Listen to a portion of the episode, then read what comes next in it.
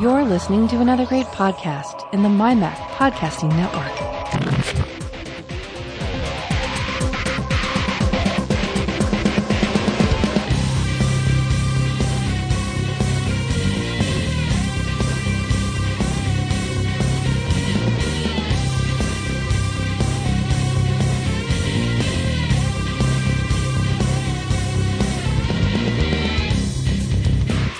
Tech Fan Podcast number 337. I'm Tim Robertson back from uh, working a lot. And uh, David Cohen, hey. Hello. Gotta say, I really enjoyed uh, you and Owen's non factual podcast last week. That was a good one. I really enjoyed it. You, uh, you took issue with some of our opinions regarding the Japanese auto industry. Only in that you don't like the look of the new Prius. I think the new Prius Yeah. looks so much better than the old one. The other one was, the old one sold well, don't get me wrong, but I just always thought it was this kind of bland looking. It looked like a lot of other cars out there, whereas the new one is very distinct. I do get where you say the back one looks like the bad guy on Toy Story. um, but I, I like it. I think it looks much more aggressive. I like the angular look. It doesn't look like anything else out there.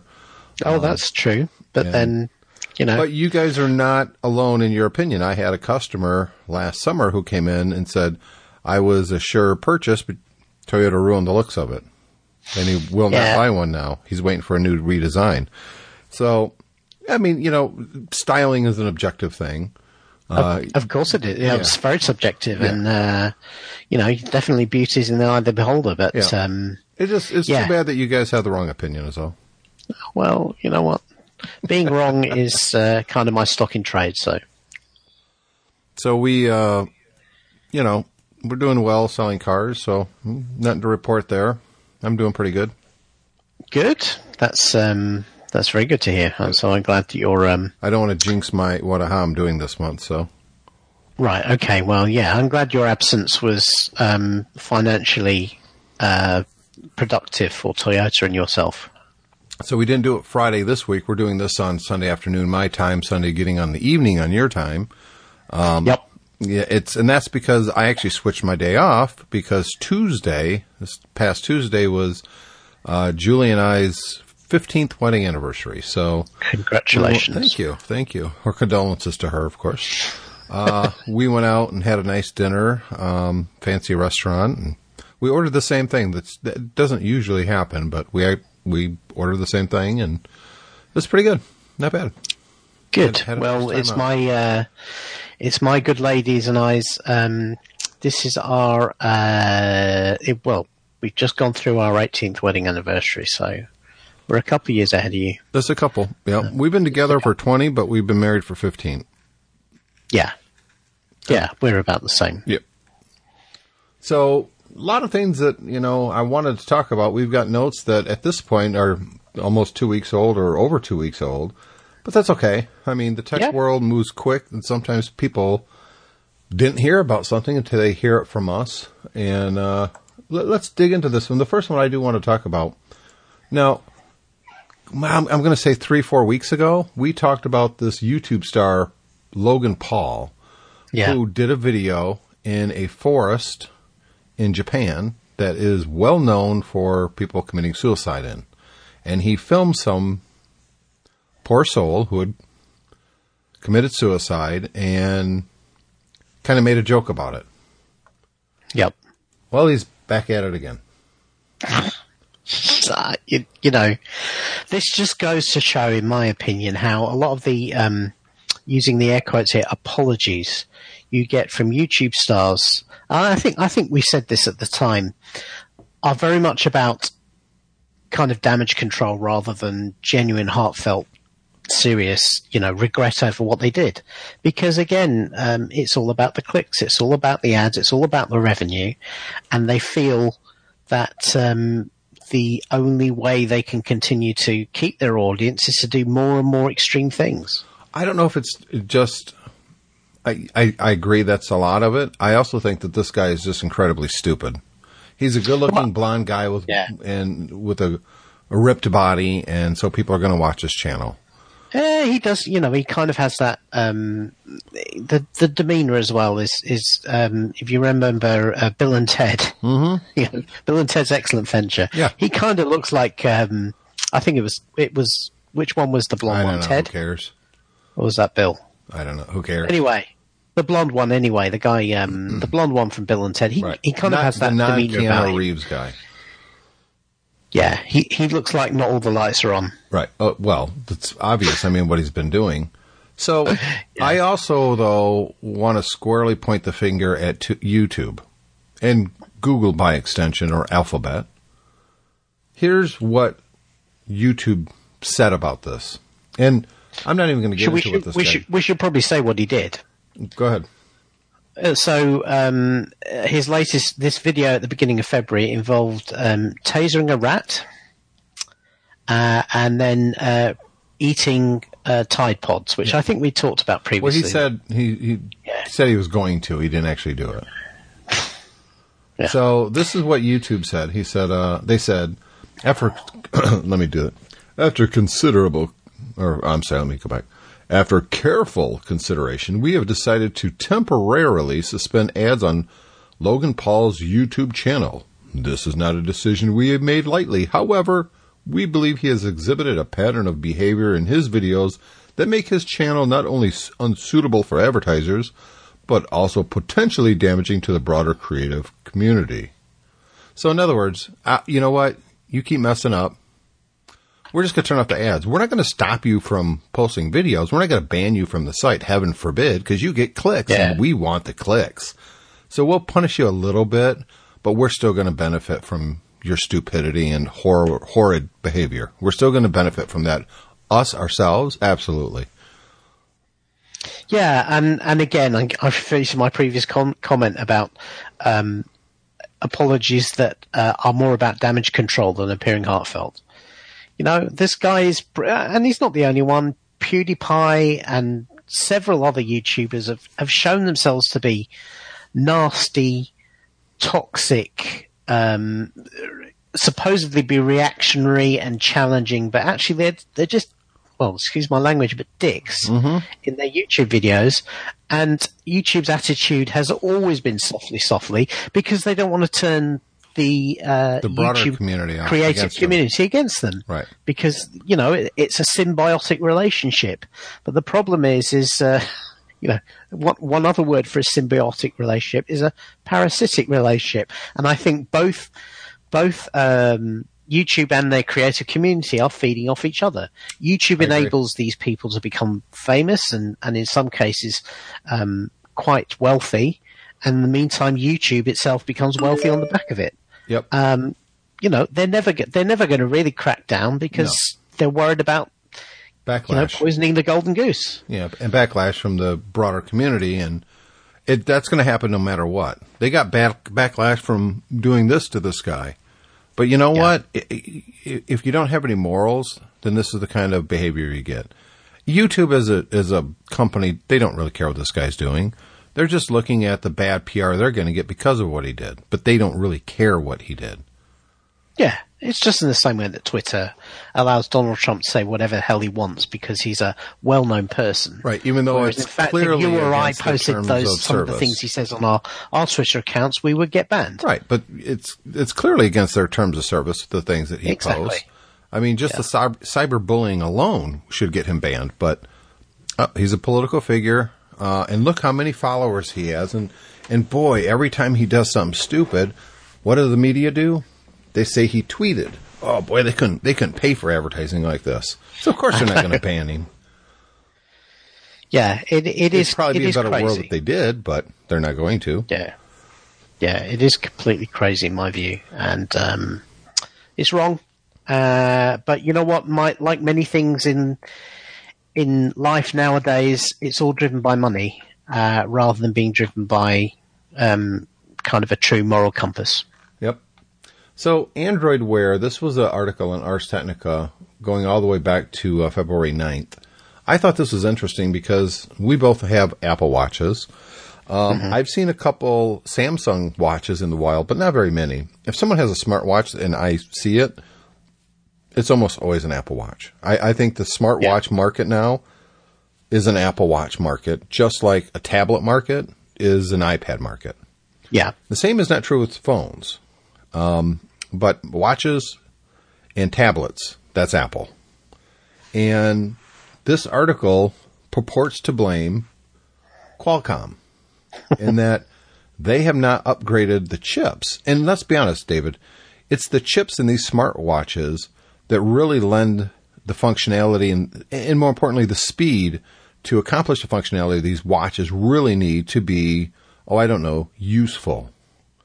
And Yeah, if the if if the, you're using two year old technology, technically it's three year old technology because it was developed for one year and then it was released in the first products, then the second products last year, and there's no update in sight. They're not doing anything. They pretty much doing, nah, it's not not a big enough market, so we're just not going to develop these chips.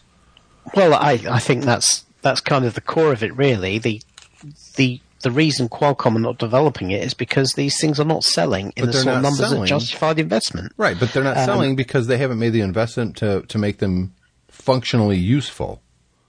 So it's Well, it's what comes yeah, first, the chicken it- or the egg? Yeah, it, it certainly is chicken and egg. But having said that, Google's got some responsibility here as well because, you know, uh, the whole Android Wear thing is is is is almost like an afterthought to them. Um, to be fair to, I, uh, look, these these develop the current Android Wear watches are like the original Apple Watch. Yes. the original Apple Watch. If you compare it to what's Oh, available terrible. today, it's terrible. It has terrible battery life, really slow performance, and the original software that came on it was pretty rubbish, to Right. be honest. Yeah, they completely revamped the OS uh, with the next version, and, And they've updated the hardware so much so that I actually uh, bought my my wife a new Apple Watch recently to replace the one she had, purely because I said, look. The, the new one, it's not going to give you any really different features to what you use it for. She uses it for notifications, the occasional call um, uh, and she loves the fitness tracking stuff. I said the new one won't do that really much better than what you've got now, but you know what? You won't have to charge it every night if you don't want to. It- it is more and, robust, and it though. just responds really much much quicker. Yeah, that's the part And- right there. The the Yeah. response of the Apple Watch. I've got a Series Two. Um, you got a Series Two or three? I forget. I've got a Series Three. Yeah. The the responsiveness is just so much better. I mean, you can't even compare it to the original Apple Watch. But Yeah. here is, you know, the whole Google ecosystem when it comes to smartwatches never got past that 1.0 version. It did in software, but it didn't matter because the processors are just slow, doggy, they get terrible battery life. How can Google really continue to develop the software on subpar hardware? So what do Well, they do? Google Google has the juice to sit down with Qualcomm and basically help them to develop the, a newer uh, chip. But let's not forget, Qualcomm money is not some small not- little company. interested- They're huge. Qualcomm makes billions of dollars, but they're not willing to invest in the future of smartwatches. And it looks like Google isn't either. So No. at this point, The isn't only- it Apple and the only- Samsung? That's it. Well, it's Samsung as well because Samsung has uh, basically looked at Android Wear, Android Wear, Built said own. it's not just not good enough, so they went and and used their own OS. And their own chips. Yeah, Well, I think they outsource some of them too. But the the point being, it's a Samsung and Apple race in smartwatches now. yeah, and and of course, you know, all credits to Samsung for doing that, but reality they are a very distant second to. Um, They are, but at least they've done something that Google themselves haven't done. They they've they're trying to push it forward. So I give Yeah. them credit for that. I'm sure they've. I I personally, I played with the Samsung Watch for a little bit, but not much. Um, it, like the Apple Watch, it's kind of a product in search of a market. Um, yeah, I still, you know, the the smartwatch thing. I don't know if it's really going to grow in functionality beyond what it really is right now. I think the restrictions on it, i.e., the size of the screen, have pretty much limited it at this point. I mean, now that Apple's new one has an actual cell phone radio in it, and you can make calls without having your phone with you, what more can they really do? It can stream music, it can do your vitals, it can track stuff, GPS. There's not really anywhere for it to grow. Or if No, there is, I, I- it's going to be a third party that's going to come up with some amazing thing that it can do and it will take the world by storm, but I'm not holding my breath for that. I hope it happens, but I'm not holding my breath. Yeah, I think I think that um, as voice interfaces improve, it's probably going to become more relevant. Um, and certainly, as the chips in them become more powerful, it it may be possible for the watch to control or to interface with more things than just your phone. So, um, you know, if you have if you have something in your car, if your watch can interface with your car as well as your phone at the same time, then that might be something that is of interest. Um, certainly, if you could talk to your watch with more natural language type queries and get it to respond well without relying on your phone, then I think that also will be something of interest. But I, I think we, we're going to need continued technical development to actually make that happen. Um, and looking at it from Apple's perspective, I think they're perfectly happy with the way it's selling at the moment, just doing the things it does.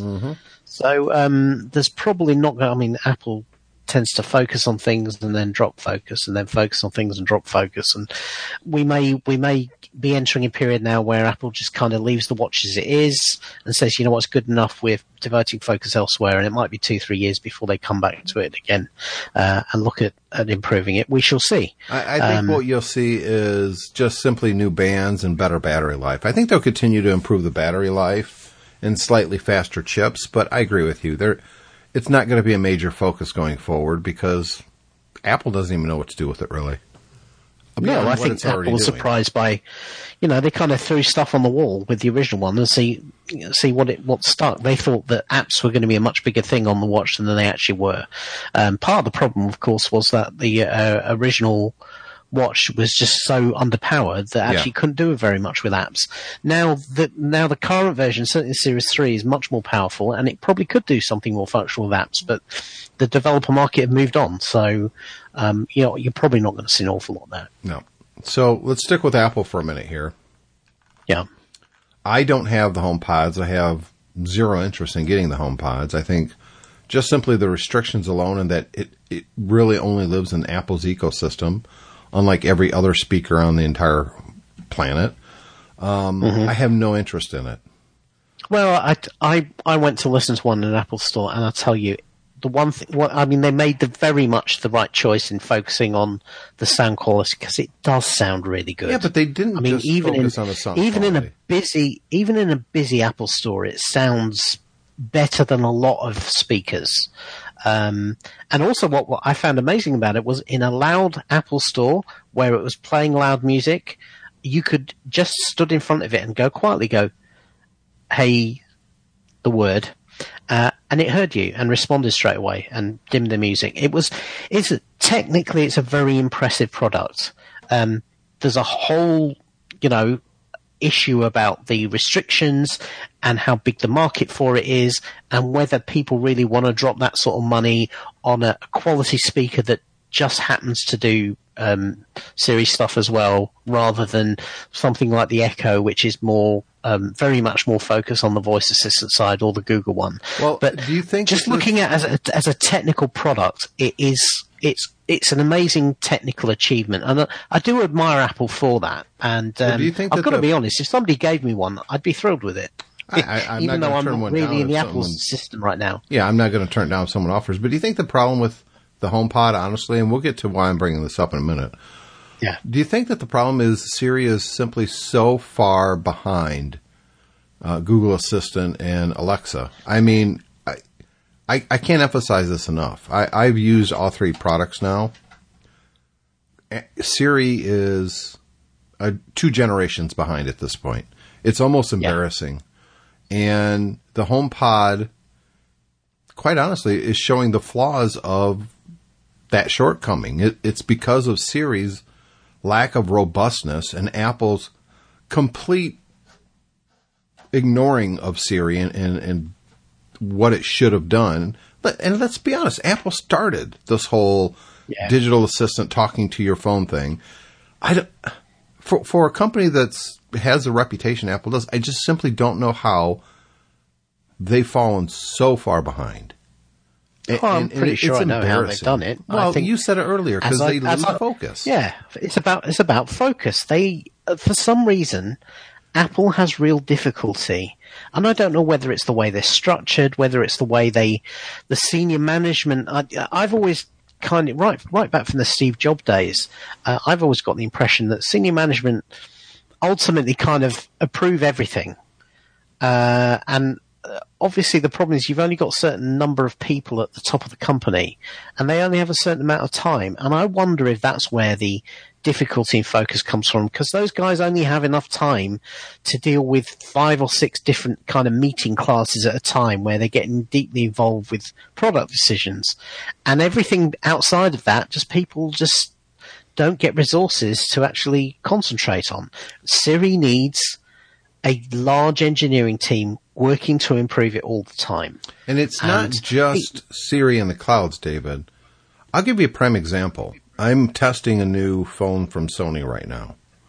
And of course, it, being from Sony, that means it's an Android device. Yeah. I simply sign into my Google account and it knows everything about me. So if I tell my Sony phone, um, give me directions to work, it will do so immediately. If I say, take me to work and avoid the highway, it will actually avoid the highway and take me to work. Now, you remember I bought an iPhone 8 Plus Yeah. and I upgraded from my iPhone 6 Plus. Now, one of the cool features when I got my 8 Plus, it says turn on the iPhone 6 and just hold them close together and it'll pull all my data over. Yeah. I thought uh, all my settings and all that. I thought, well, that's you know what, that is really clever.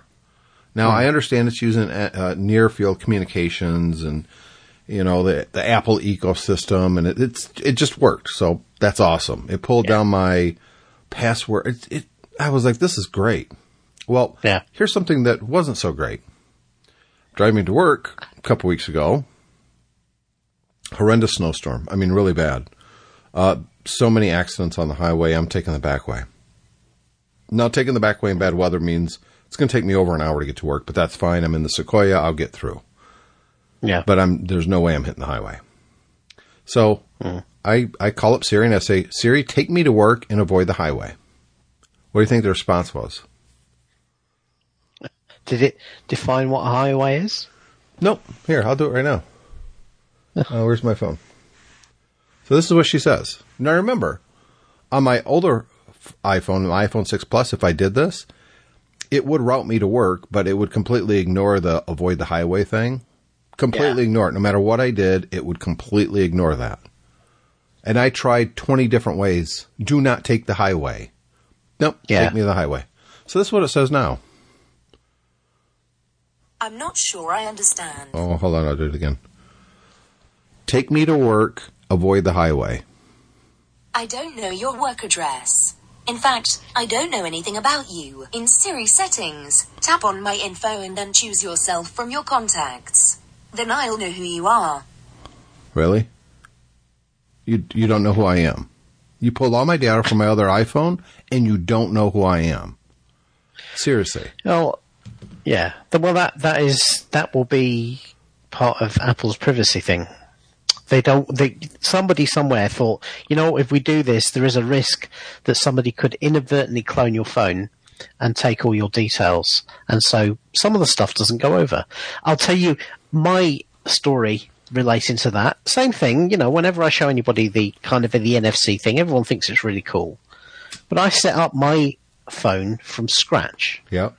um, this time. I didn't migrate my data over from my old one. I set it up from scratch, and a variety of reasons that I don't want to go into now why I wanted to do that.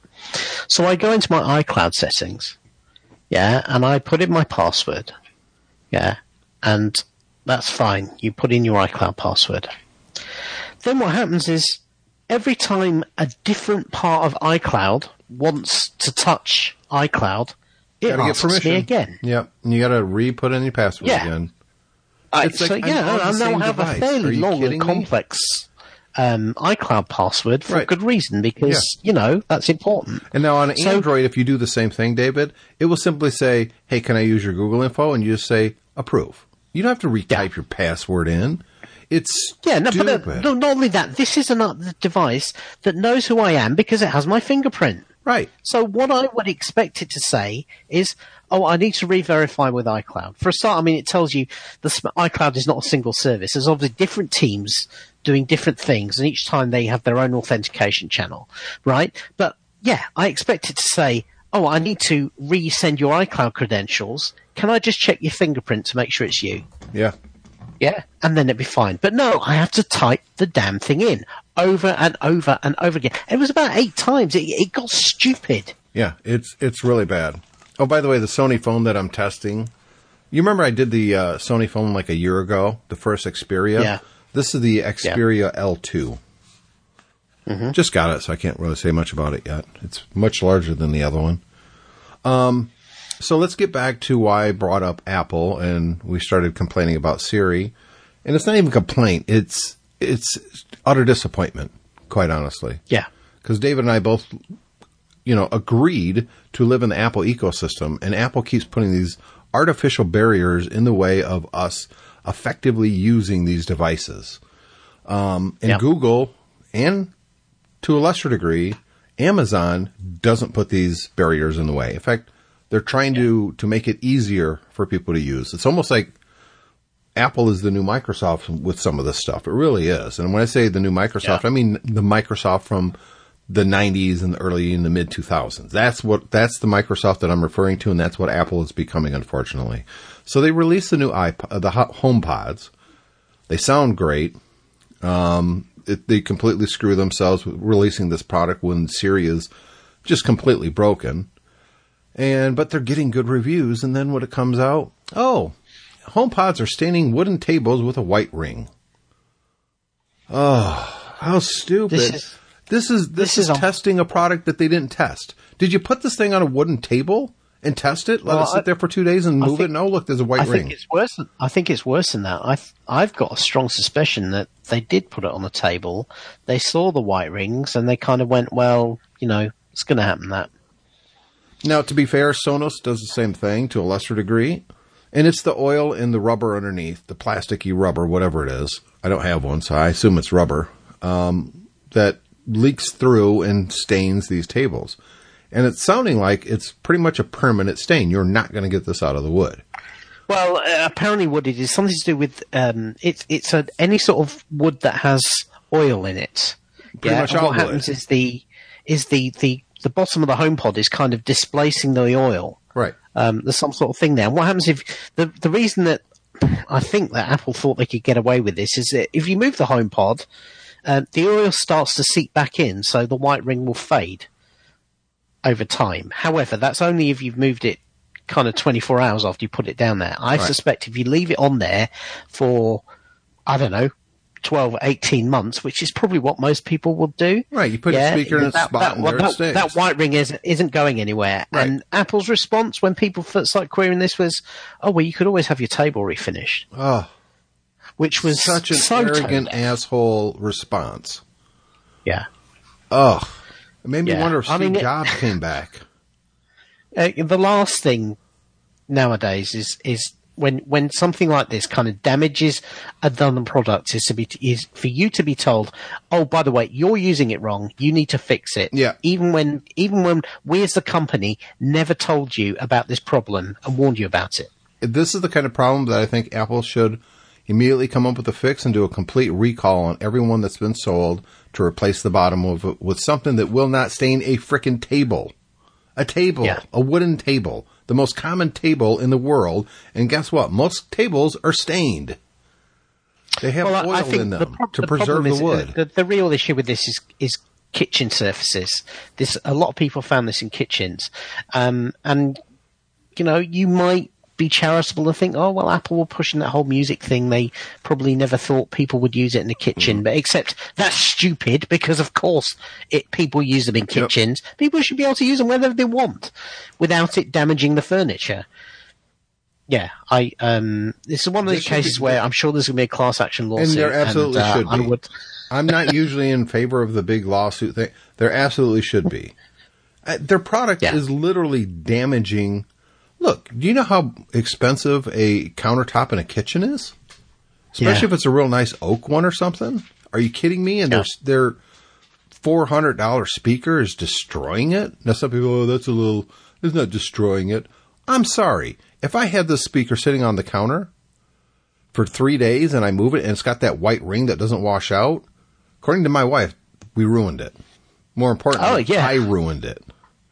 It's very easy to to um, uh, you know put a hot coffee mug down and and induce one of those white rings in the surface. And if you do that, yes, the person who cares most about the surface, which is often not not one half of a couple, let's just say it that way, Yeah. is going to be pretty mad. Pr- I- Pretty mad. Yeah, and and completely justifiably so. This this is Yeah. not acceptable. Anybody who makes excuses for this behavior, and we're Apple guys. I own mymac.com. Okay, I've been writing about Apple since 1995. Nobody's more of an Apple guy than me. There's a difference between an Apple guy and who loves this technology and, and what you can do with it, and more importantly, the community around it. Hence, Tech Fan Podcast, MyMac Podcast, MyMac.com. That, that's why I started all this stuff. It's the community, it's the users. Yeah. Anybody who defends this kind of practice by Apple is nothing but uh, a mindless fanboy. Yeah. You- There's no excuse for this at all. Can't disagree with you at all. Oh, just No, it's I, I know. I know it's it's sometimes more fun for the listeners when you and I disagree on things. But really, I, I if there's anybody out there who thinks this is justifiable, I'd be interested in, in hearing your Yeah, let me know why. justifications Yeah. for it. Yeah, because as far as I'm concerned, absolutely not. I- if I got, it, as as I say, look, we've all had. There are various different types of products you can buy, which you know you are you do you are warned. You know, if you buy a bottle of bleach, it will say, "Yeah, be careful where you use this."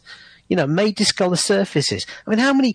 Pretty much every liquid product you buy nowadays will say, uh, you know, no matter what it's for, if it's for cleaning screens or it's for cleaning clothes or it's for wiping down a surface, will say somewhere in the small print it will say, you know, try in a, uh, you know, use use in a in an unobservable area to make to check for color fastness. Yeah, that's a standard warning. We don't expect that from hardware products. Right. Exactly. It's You know, uh, and and certainly if they, if we if Apple knows the hardware product may do that, then they certainly should warn people. All they all they had to do was, you know, or maybe even throw a paper disc in the box. Yeah, kind of like a you know a coaster or something like that, an Apple coaster, and just say um, on certain surfaces you may you may want to put this underneath the HomePod. yeah. Something. You know, So you posted the next article in the show notes in um, BBC News uh, Mobile World Congress. Why do Yeah. smartphones So- so- look so alike? uh, and and I've been following the BBC's um, coverage of Mobile World Congress because you know the, the Mobile World Congress is the biggest smartphone show in the world, Yep. and uh, most of the news outlets send a tech reporter or something along to it to find out what the new devices are. Yeah, but the the industry as as a whole, and by this I'm meaning the press, seems to be deciding that um, smartphones are boring because they all look like black bits of glass. Well, there's Yeah. some from a design aesthetic. Phones haven't changed since 2007, David. Once uh, Steve Jobs showed off the iPhone at Macworld Expo in San Francisco, pretty much the entire industry has just simply copied that design. Not only did they copy it, that design of the original iPhone completely obliter- obliterated the flip phone market or the slider phones or any of those kind of Well, the different designs the that you're starting to see. All of them. The Yeah. entire industry was just All the phones. It even Yeah. killed the BlackBerry. Yeah, oh, yeah. The BlackBerry, which at the time was one of the biggest sellers with a keyboard. we called and it a everyone was going, who, who wants to use a phone without a keyboard? right. We call it a crackberry because people were addicted to the damn things. Yeah. That's how that's how Yeah. big the BlackBerry market was. So th- there's two things that wind me up about this, right? First of all, is the whole point. Uh, the, the real innovation that Apple made with the iPhone was that it's not about the hardware, stupid. It's the software. It's the, the reason it's a black plain bit of glass, yeah, that looks like a, just a black slab, and so it's because when you pick it up, the software comes on, and then that can be anything you want, and you can change it even between different versions. Yeah, and it's what happens on the screen that's important, not what's surrounding the screen. Yeah, Do you- we do you all agree want, that? like nice phones, but Do you, You know, but they don't- Let's, let's stop they there. don't- Do you agree with that? Did you hear me? say it again because I said- you dropped out there. Yeah, I said, do you agree with that? Do I agree that It doesn't That, matter um, what they look like. It's the it's the software is what matters now.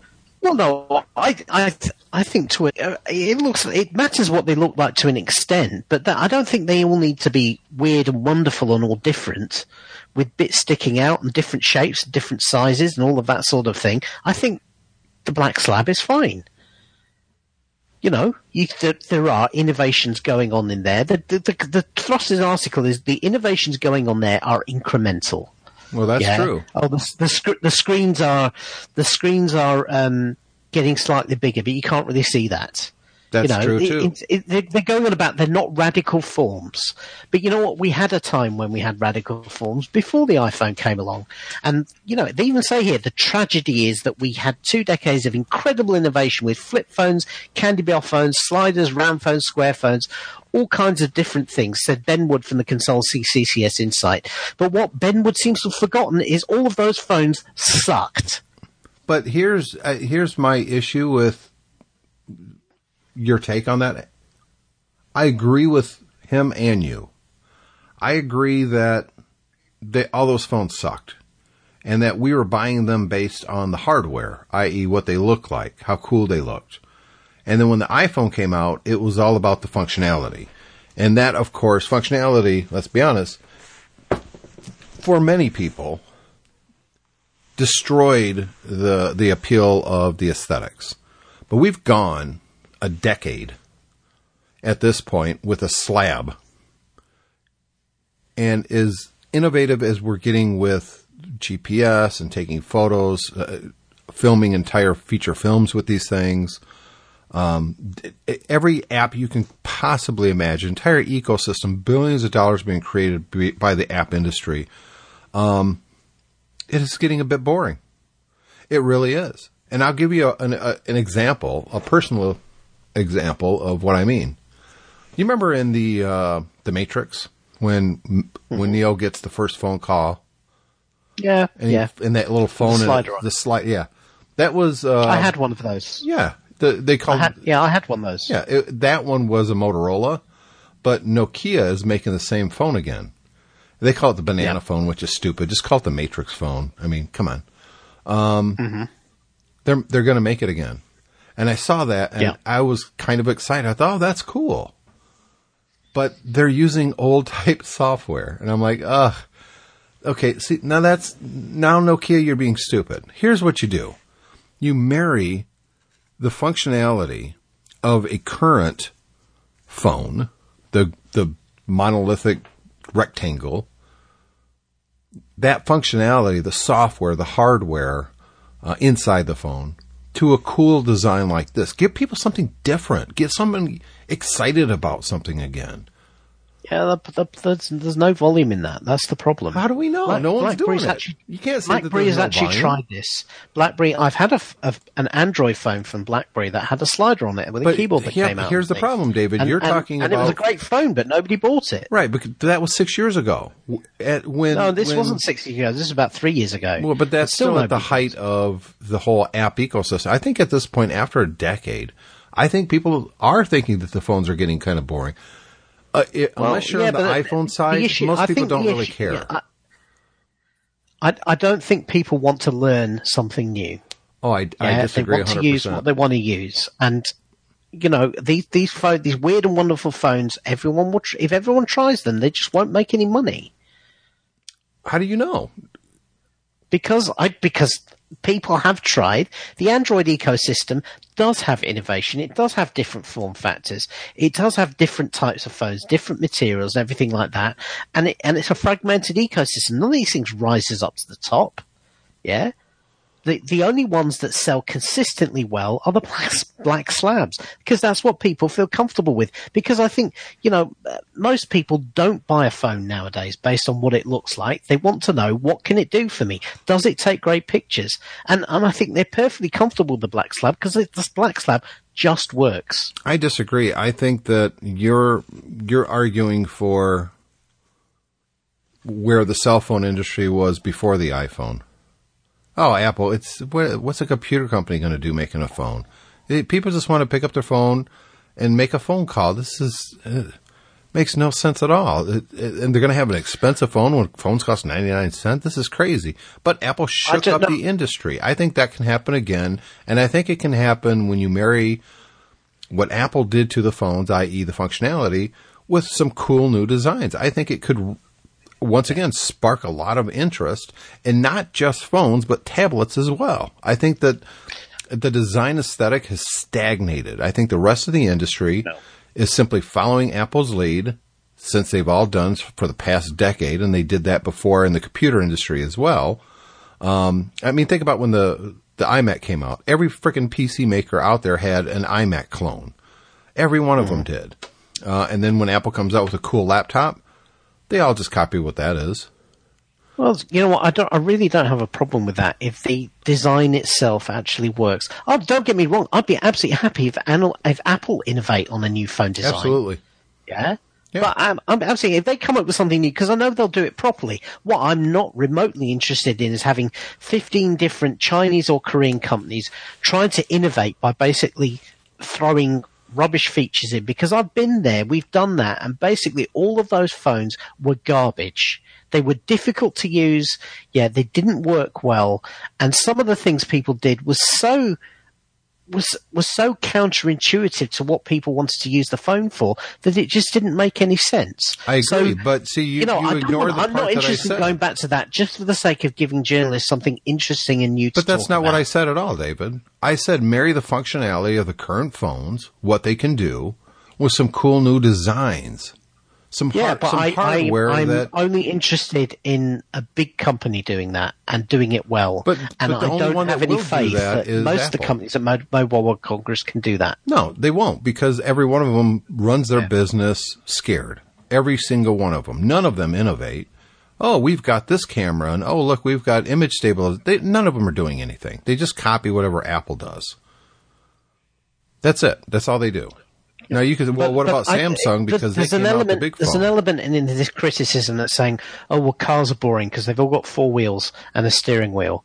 Uh, and a and a trunk at the back and an engine at the front. And you know, why can't people innovate and do something bit, bit different? The reason that that cars have that layout is because it pretty much works.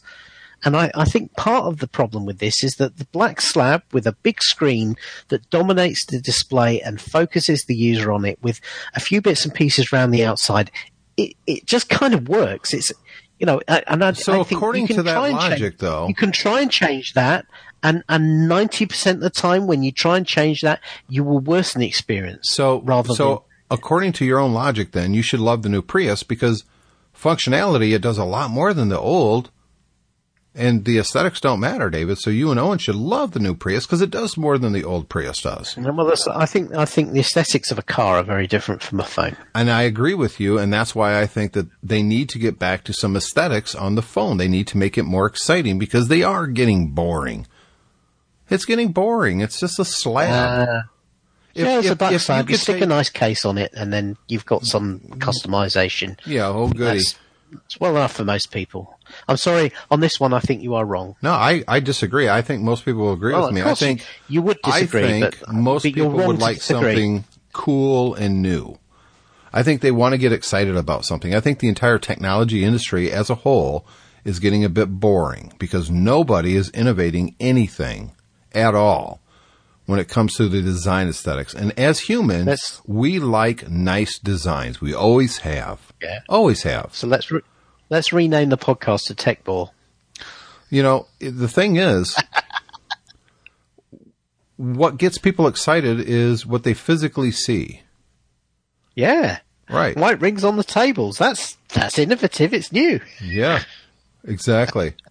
um, I think that we need some new blood in some of these companies, and I'm looking at Apple to be honest, that's going to come up with some new ideas. Jony Ives has been brilliant for 20 years. I would love to see his successor take over and come out with some new ideas in computers and phones and watches. Um, I the iPhone, the the Apple Watch, it's by far the best that's out there. It's also the bo- most boring looking. Yeah, that's true. You know, I, I, I want to see some new designs. Why do people get all these different watch bands? Because it makes it look cooler. It makes it look different. Because if all But we maybe- cared about is, was maybe- aesthetic, we'd yeah, all just maybe keep that's maybe that's the beauty of it. You have something plain and functional in the middle, I- and then it's I the stuff around the outside that allows you to innovate a little bit. Well, thank you. I, then you just agreed with me. Keep the functionality all right, I, and, saying and keep making the black slab and have No. a, have a case on the outside. no. That's what no. That's not what you said. You said keep That- the that is- inside that is the what I same. said. I was looking at my watch keep when the I said it, I innovation thought, there. You know, keep keep the keep the watch in the middle perfectly just as it is, and then change your strap. No, that's not what people want. They want to, if Apple came out with a star shaped watch, it would be all the rage because Apple did it. Now you and I would be like, well, that's stupid because the ends are going to poke your skin. It's a, a star is about the worst kind of shape you can put on your wrist. But there's going to be a whole bunch of people who would love it. If Apple came out next year with a round watch, people would love it. Oh my god, that's so cool looking. It's it's like what an actual watch is. That's Like a real amazing. watch, Yeah. To be honest with you, I think the next time Apple updates the Apple Watch, that's exactly what they will do. I, I got I got I think the next big upgrade. I think you're right. It's going to be round because Yeah. it's so much more comfortable. It looks so much. It, I'm sorry. There's a couple of sa- uh, around Samsung watches that just from a design, a purely design aesthetic, because the let's be honest, the software is garbage. From a design aesthetic, looks so much better. You marry that with an Apple Watch innards, now you've got a winner. That's all I'm saying Yeah. about the phone. We need something different, something there's only so far you can really take the camera and the fingerprint technology and the face recognition and all of that is cool and they can continue to innovate there. But give me something different looking. Do something. Everything is just boring. It's just boring. Well, Yeah, I, I as I said, I, I, I, th- I think sometimes people need to be careful what they wish for because I don't want to go back to the time when everyone was trying to innovate by, you know, well, we can't copy anyone else. We've got to do something new because then you end up with just a load of garbage. And, and I feel sorry for the people who get stuck with that but garbage. here's here's the argument to that is it's that mentality that leads a company like Apple to come out with the iPhone originally and completely disrupt that industry. And I think we need that again. I think we're kind of getting towards that point where all the phones just like like garbage. They're just all the same. Even the innovative iPhone 10 looks exactly like any other phone if the screen's not on. You can't tell. Oh, yeah. Oh, well, the only way I could tell if someone's got a, a an iPhone or not if I can see the back of it in the camera. That's the only way I can tell now. But they're they're all the same. Who cares? They're just boring. Right? How about something different? Yep. Well, I, I, I'm, I'm not sure I agree completely. I understand where you're coming from, but I, I really can't agree, agree completely. I wanna be you. Excited about it Having the press baying for innovation is. Um, Well, I think he not- wrote it in a think- way I don't think that's helpful. No, I don't think this guy really understands what he's asking for.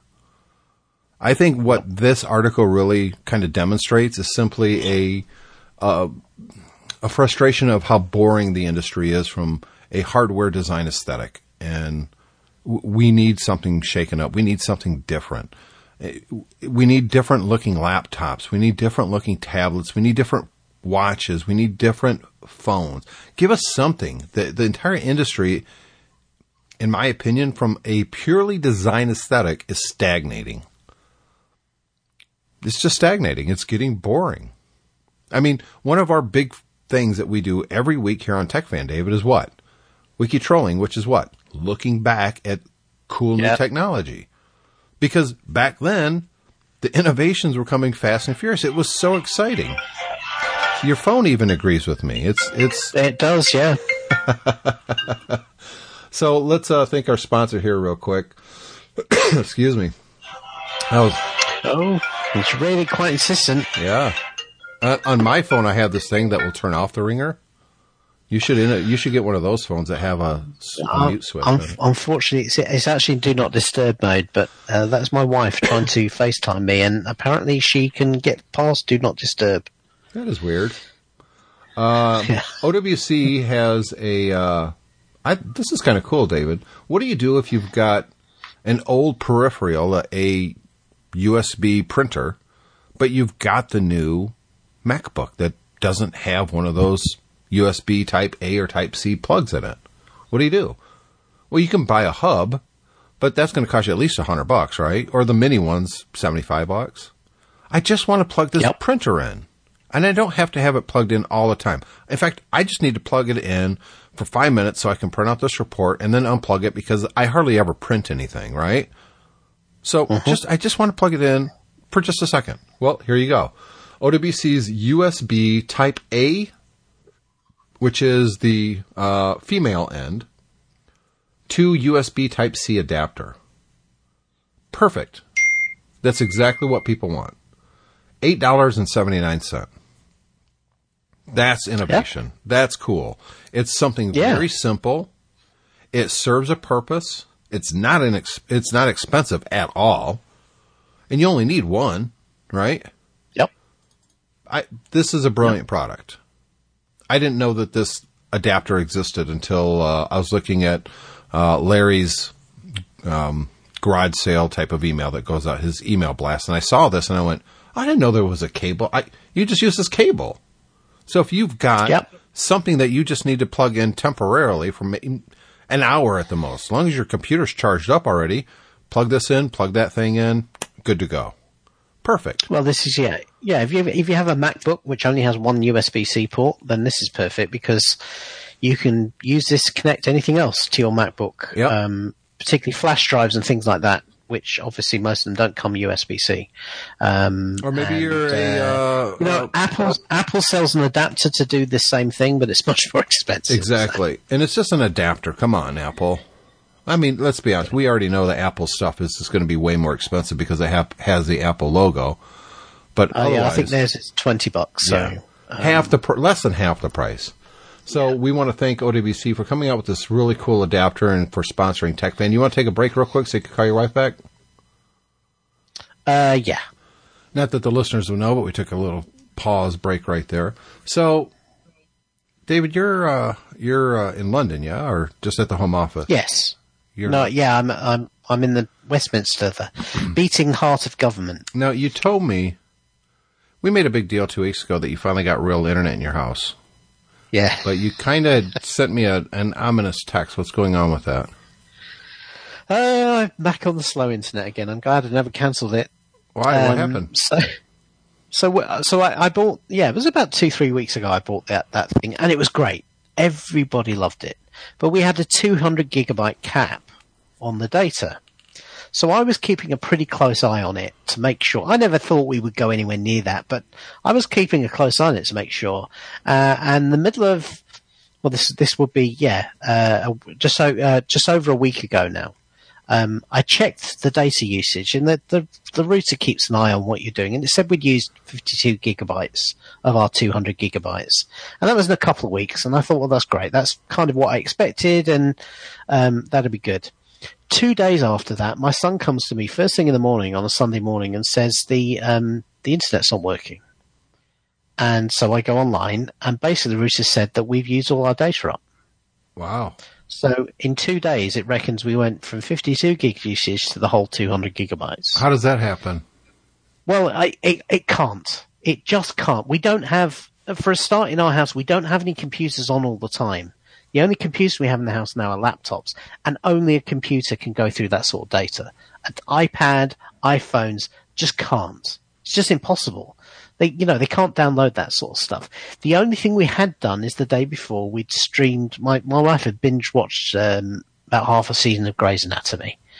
So, so I look at, I, I, I, go online through my phone. I look at how much data um, Amazon Prime Video uses, and even at the best setting, which I checked and she wasn't on, it, it would only use about uh, five gig an hour, right? So I, I said, how much, you know, we kind of sat down and calculated how many episodes she watched, and the episodes are only 42 minutes long. So we came up that she watched maybe six, seven hours of video. Yeah, well, that, that wouldn't go up to 150 gig a data either. That'd So- you 1,260. 1,260, I don't know. You said 42 minutes. Oh, okay. 42 minutes, and yeah, about 10 hours. So, So, yeah, that- 420 minutes. Yeah. 420 minutes, and the most that they'll do is what? Five Is- gigs it was about hour? five gigabytes an hour. Uh, so five. uh, well, that'd be four. So 1.25 gigabytes per quarter hour, Yeah. and 42 minutes. So that would be three. Yep. Yeah, there's no way. And she watched 10. So there's about 30, 35 gigabytes at the absolute most. Yeah, let's call it Yeah. 45. Let's So- call it 40. So you should be at 95, maybe 100 gigabytes used. Exactly. So I call I call up EE, the supplier, um, and the guy who answers the phone, and tech support, agrees with me that there's no way I could have gone through that data. So there must be a fault. So then he goes on to second line technical support, who who don't speak to me, he speaks to them. And he comes back about after about five, ten minutes and says, Well, the network says you use the data. And I said, Look, this just is not possible. You even told me it wasn't possible. Well, well, the, the guys at tech, Second Line Tech Support say that you've used the data. So I said, well, what, what, what can we do about this? So anyway, he says he gives me uh, five gigabytes free, uh, and then a twenty pound credit to allow me to buy more data. But in the meantime, I've I've said to my wife, I said we need to return this thing. This is no good, and I'm I'm worried at this point. I've had it over two weeks. I'm worried that they won't take it back, and they'll hold me to an eighteen month contract. Um, so anyway, the thing is, is they gave me that five gig of data. I checked the following morning, and we hadn't used the internet because obviously everyone in the house was like fairly shell shocked that this had happened. Yeah, so nobody had really used anything. We hadn't streamed any TV. We'd, um, you know, a couple of kids, the, the kids' iPads, they'd actually turn them off. Or they'd turn the Wi-Fi off. I checked the following morning, and of that five gigabytes, it said two and a half gig was gone, and we hadn't done anything. So I, I'm looking at this and I'm thinking, you know, there is something fishy here. And I do a bit of searching, uh, and I find several reports, not hundreds, but you know, quite a few anecdotal reports of people complaining the same thing. Oh, the network says I'm using data and I'm not. And my data's running out and I don't know how it's happened. There was one guy, he'd actually been away for five days. And all the stuff in his house had been turned off and he came back and he'd, he'd gone through five gig of data and they would not have it he couldn't have done it. So anyway, I went back to the store with the device, explained what happened to the manager there, and I said, "Look, I can't have this if it if I can't rely on it." I said, "There's no point in me paying for all that data if the network just kind of hoovers it up when I'm not using it." Anyway, he kind of agreed with me. He was pretty nice about it. So anyway, they they got me out of the contract, thank God. But that means I am now back on crappy two gig DSL. Uh, though, though actually it seems to be a little bit faster.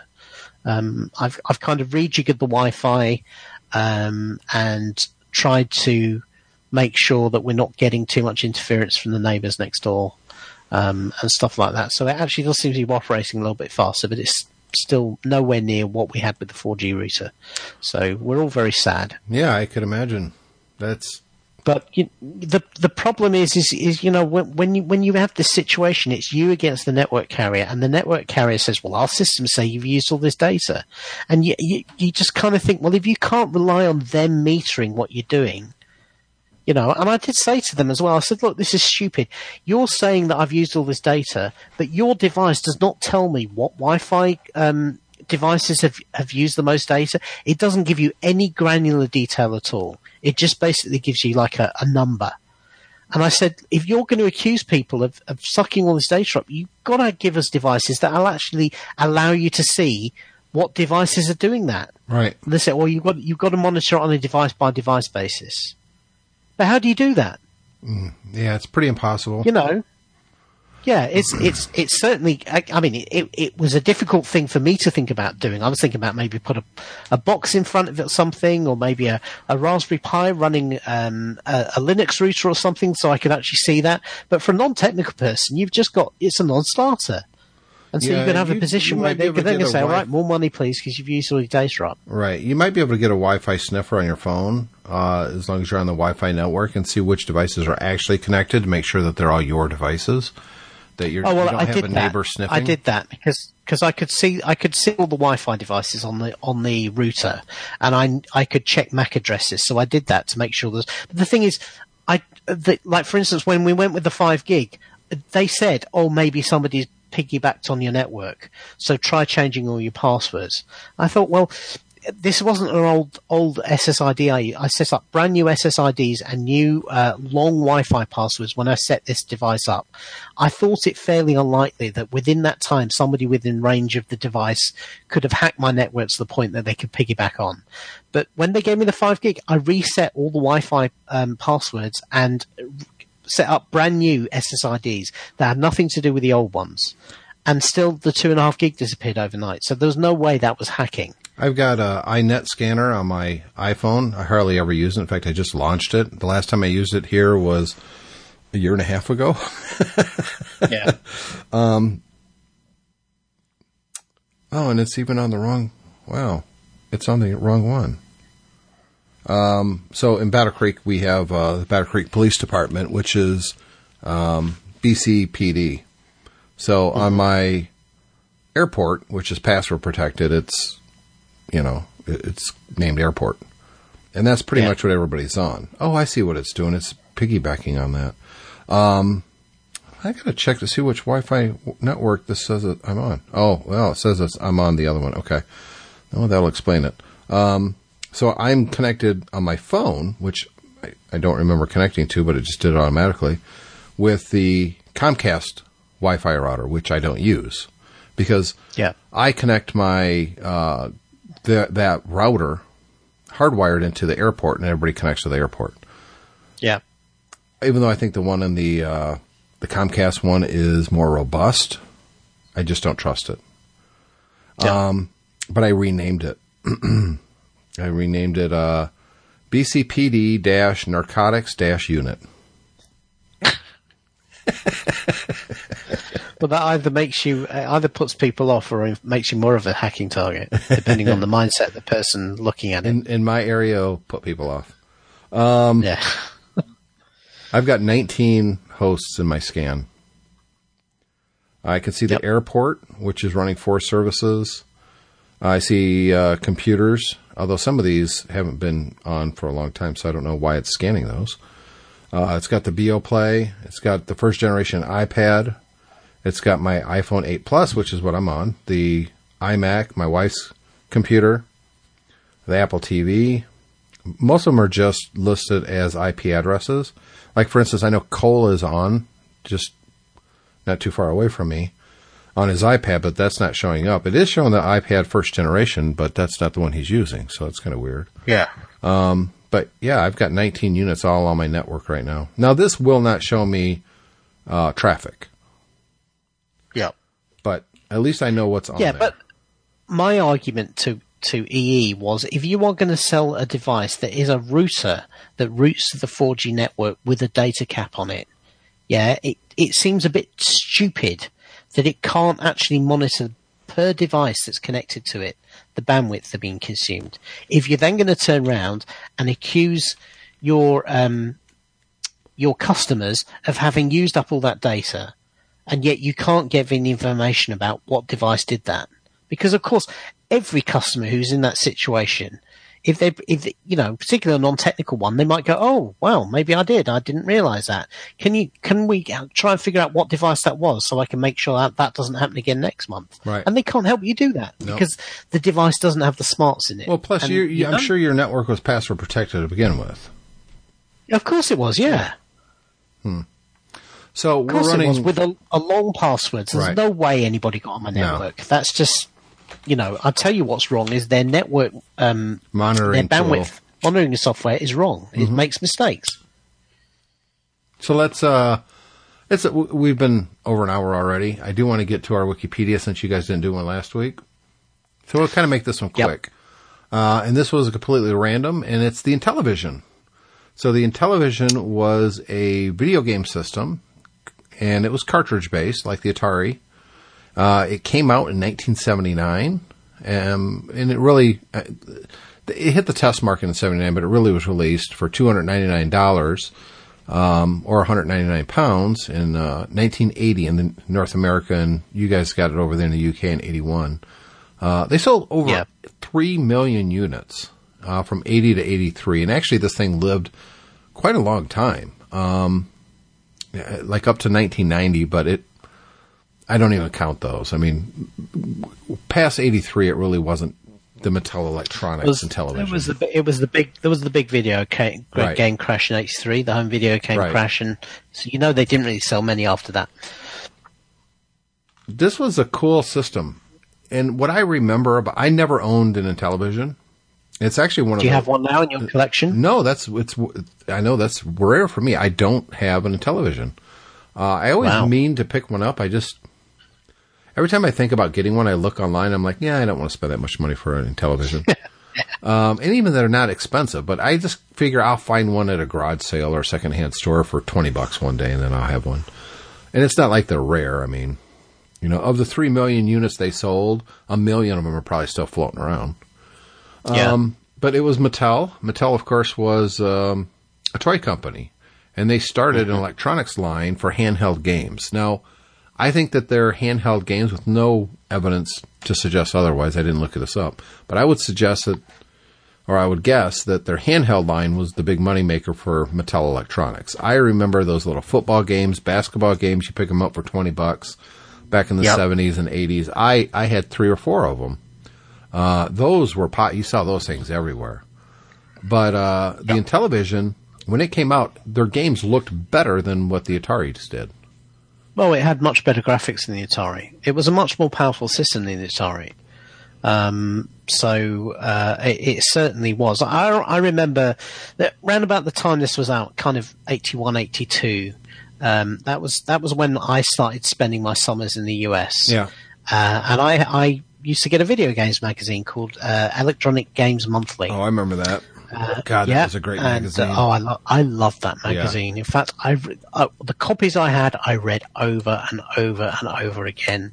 But that, but that was the thing. The Intellivision before the ColecoVision came out, was the Intellivision was really the big uh, competitors to the Atari Twenty Six Hundred. it absolutely was. Um, Yeah, and the game the the thing is the games looked a lot better, but what the downside for the Intellivision was the controller was weird. well, not, yeah, it was a disc. It was a round disc Yeah, uh, at the bottom, and it was a 16, was it 8 or 16? Uh, 16 directional pad, and it had 15 buttons above it. It looked like, Like a, a new- a remote control. Yeah, it had a numeric keypad on it. Yeah. And the, the idea, as I recall, was that for each game you kind of slid a, um, An a cardboard thing on, into that, so it that it, it would then, yeah, so that so that you would uh, you would have con- extra controls, you know, e- extra dedicated buttons for the games, which sounds like a great idea. And it had But buttons I, on the I, side, I too. to remember the problem was the discs were not terribly ergonomic. Well, and they So- also weren't accurate because the times I played it, it was just terrible. I just couldn't get it to Yeah. go where I wanted it to go. And some people, so you just got to get used to it. Well, I didn't have to get used to the Atari. It was up, down, left, and right, and a button that said fire. I mean, come on. This is. It seemed overly And- and I remember- complicated. Yeah, some people sold kind of stick-on discs that went on top. I remember the stick those. coming out. Yep. Just to turn it into a joystick. Yeah. Mm-hmm. I always thought Yeah. the Intellivision it- was cool, and of course, it had the the faux wood grain on the front, just like every other electronic piece that went anywhere near your wood grain television at the time. But I always thought it was just cool. I liked the way the controllers looked. It looked more sophisticated than the Atari. It didn't look as much like a toy as the Atari did. But man, it, you know, there was no way I was getting one of these because my parents already got me an Atari, and good luck them spending that much money. And and you know the software the software library just wasn't as good. no, it was. Um, there were a few arcade style games that came up that came out for it, but the big I remember the big thing Intellivision was sports. yes. The, all the sports games were the big deal. Um, and Well, because it had better graphics, the Atari the sports games were better than the Atari sports games. Yes, they were.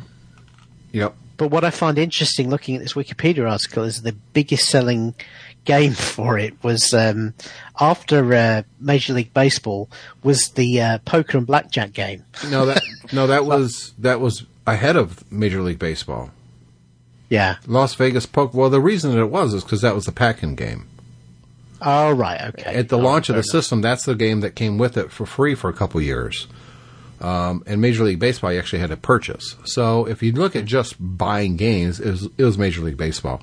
But if you pop in the the pack-in game, it was poker. Now, people didn't buy the Intellivision to play the poker game. They they really didn't. Um, but they did because uh, that's the free game that it came with. Um, but you compare that to something like the Nintendo Wii. People bought the Wii just to play bowling, Wii Sports. That's why they wanted the Wii. Um, that wasn't the case back then. Yeah. It it was an interesting uh, look. Two ninety nine doesn't sound like a lot of money now, but if you take it to account inflation, it was over a thousand dollars. Yeah, Today. that was big money back then. That was huge. Um, you know, it went through what four different versions? I think. Yeah, yeah, I've never heard of these other versions. I do. I remember I, the original one, but I, I remember seeing the white one. Um, there was one that was like a a, a keyboard you can get for it too. Oh yeah, there it is. It was named the Blue Whale. Uh, I, I never saw one of those in person, but I remember seeing it. Yeah. And but they had this thing called the IntelliVoice. Now it didn't work with hardly any games, but that I remember that was fascinating to me. That you could plug in this module, and then there was it was talking and stuff. yeah, Uh, the Intellivision 2 was the one that I remember after the original. If you scroll down, you'll see it. It's white. It Yeah. looked like an NES, honestly. Um, That's the one that I looked at a few times buying online. And I was just like, yeah, you know what? If I'm going to get the Intellivision, maybe I'll just get the original because that's it's just classic looking. You know, I mean, Yeah. the gold disc and uh, the wood grain and you know that's that's the Intellivision. The little white one was just, eh, didn't do it for me. But yeah, that was the Intellivision. The uh, it was a popular game system at the time. I think the ColecoVision, when it launched, pretty much quickly became the number two because its graphics blew everything else away. yeah. Um, and its also pack-in they- they game was also Donkey had, Kong. um, they also had all the arcade ports, which uh, which came to Intellivision later, but initially they launched with you know kind of a um, an ar- um, relatively by home game standards close to Oh, close well- arcade quality version of Donkey Kong. yeah, well, the Donkey Kong was a pack-in game with the ColecoVision. I do have a ColecoVision. Actually, I've got two. Right. Um, and the the Donkey Kong version that came with the uh, the ColecoVision was really, really a good game. I mean, it was about the closest you could possibly imagine playing at home. That was so much like uh, the one in the arcade. But of course, the television had many of the same features that the Intellivision, a keypad, um, but they had this round dial joystick thing on theirs, which was slightly better, but still cumbersome compared to the Atari. Atari and Nintendo just got the control schemes just right. Everybody else, for a long time, uh, we'll make it like a TV remote, and you know, you get different buttons that do different things. And hey, hey guys, your audience is eight year olds. Hello. Jesus. Yeah, that's right. But, um, the big thing I remember, I always had a hankering for with the Intellivision was because I was really into the Tron movie. Oh yes. um, and particularly the idea of you know they, they used to battle with frisbees in, in Tron, um, and they had a they had a disc battling game on the Intellivision. I always thought that would be really cool to have. I'm sure if I played it today, I'd be quite disappointed, but there you go. Well, I, arc, uh, internetarchive.org probably has the game you could play right in your web browser. Yeah, I I, I may um, I may spin it up on one of my emulators just for kicks. Yeah, why not? So that is Tech Fan for uh, this week, episode 337 of these things now, David. It's pretty good know for the new show. the new show. Uh, thanks to Owen for stepping in last week. I really, Yeah. I'll be honest, I, I really enjoyed listening to you guys last week. it was fun. yeah. Um, I love talking to Owen. He's uh, he's great. I, I think it's uh, uh, refreshing to to for one of us to step out every now and then and to get somebody else in, just to give a different perspective, a little different sound. Um, but to be honest, you know, listening to you guys, boy, I, I was just wishing I was there when you guys were talking. So let's get Owen back on here with us soon because uh, it's always fun. cool. looking for everyone's feedback. Let us know what you think about the whole design aesthetics and how stale it is on the cell phone market. Or do you agree with David? You don't care about what the phone looks like as long as it does all the whiz bang things that you come to expect on a phone. Um, or do you think, hey, Tim's right. All those things are cool, but yeah, let's make it cool again. Let's make it cooler. Um, so in other words, you know, let me know I'm right and David's wrong. Uh, you can do that by sending an email to the show at techfanpodcast.com. You can follow us on Twitter. It's the uh, TechFan Podcast. And of course, we are up there on the Facebook. We got some followers on Facebook, but, you know, never any comments or anything for the most part. Uh, Donnie, oh, I did want to get to this. Let me pull this up real quick, David, because Donnie sent a tweet, and uh, I thought this was pretty good. You remember, Donnie used to do the Maxpiration at mymac.com. And it was do, kind yeah. of a, a beginner's, hey, this is how you do it. So uh, he sent this and It says Maxpiration tip. Oh, I got a little gas thing going on now. Uh, if you have to restore your iPhone and start as a new phone, take screenshots of your screens in folders before wiping so you know what apps you had installed. Some of you, some you will decide to keep off. Some of you need to, yeah, some you will need and forget to install. That's a great tip right there.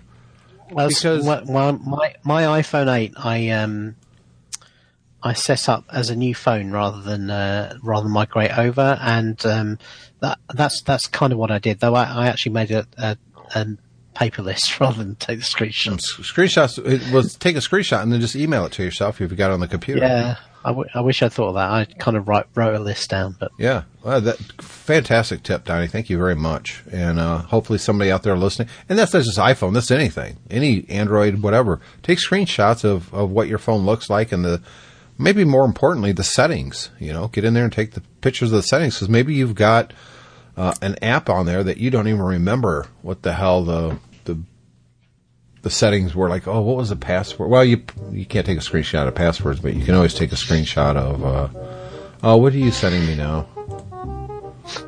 What is that? thirty bucks for a, a, a flashback Intellivision. Oh, I've got the flashback. collection. I've got the flashback. I'm talking about the oh, original. you got a fla- you got a flashback Intellivision. yeah, yeah. I've got one of those. Yeah? I've got the flashback uh, Coleco, and I've got like five of the flashback Ataris. I'm talking about the real, the actual. Yeah, I know that. I, but Yeah. if you want to play the games, play the flashback. Well, I, I didn't know they.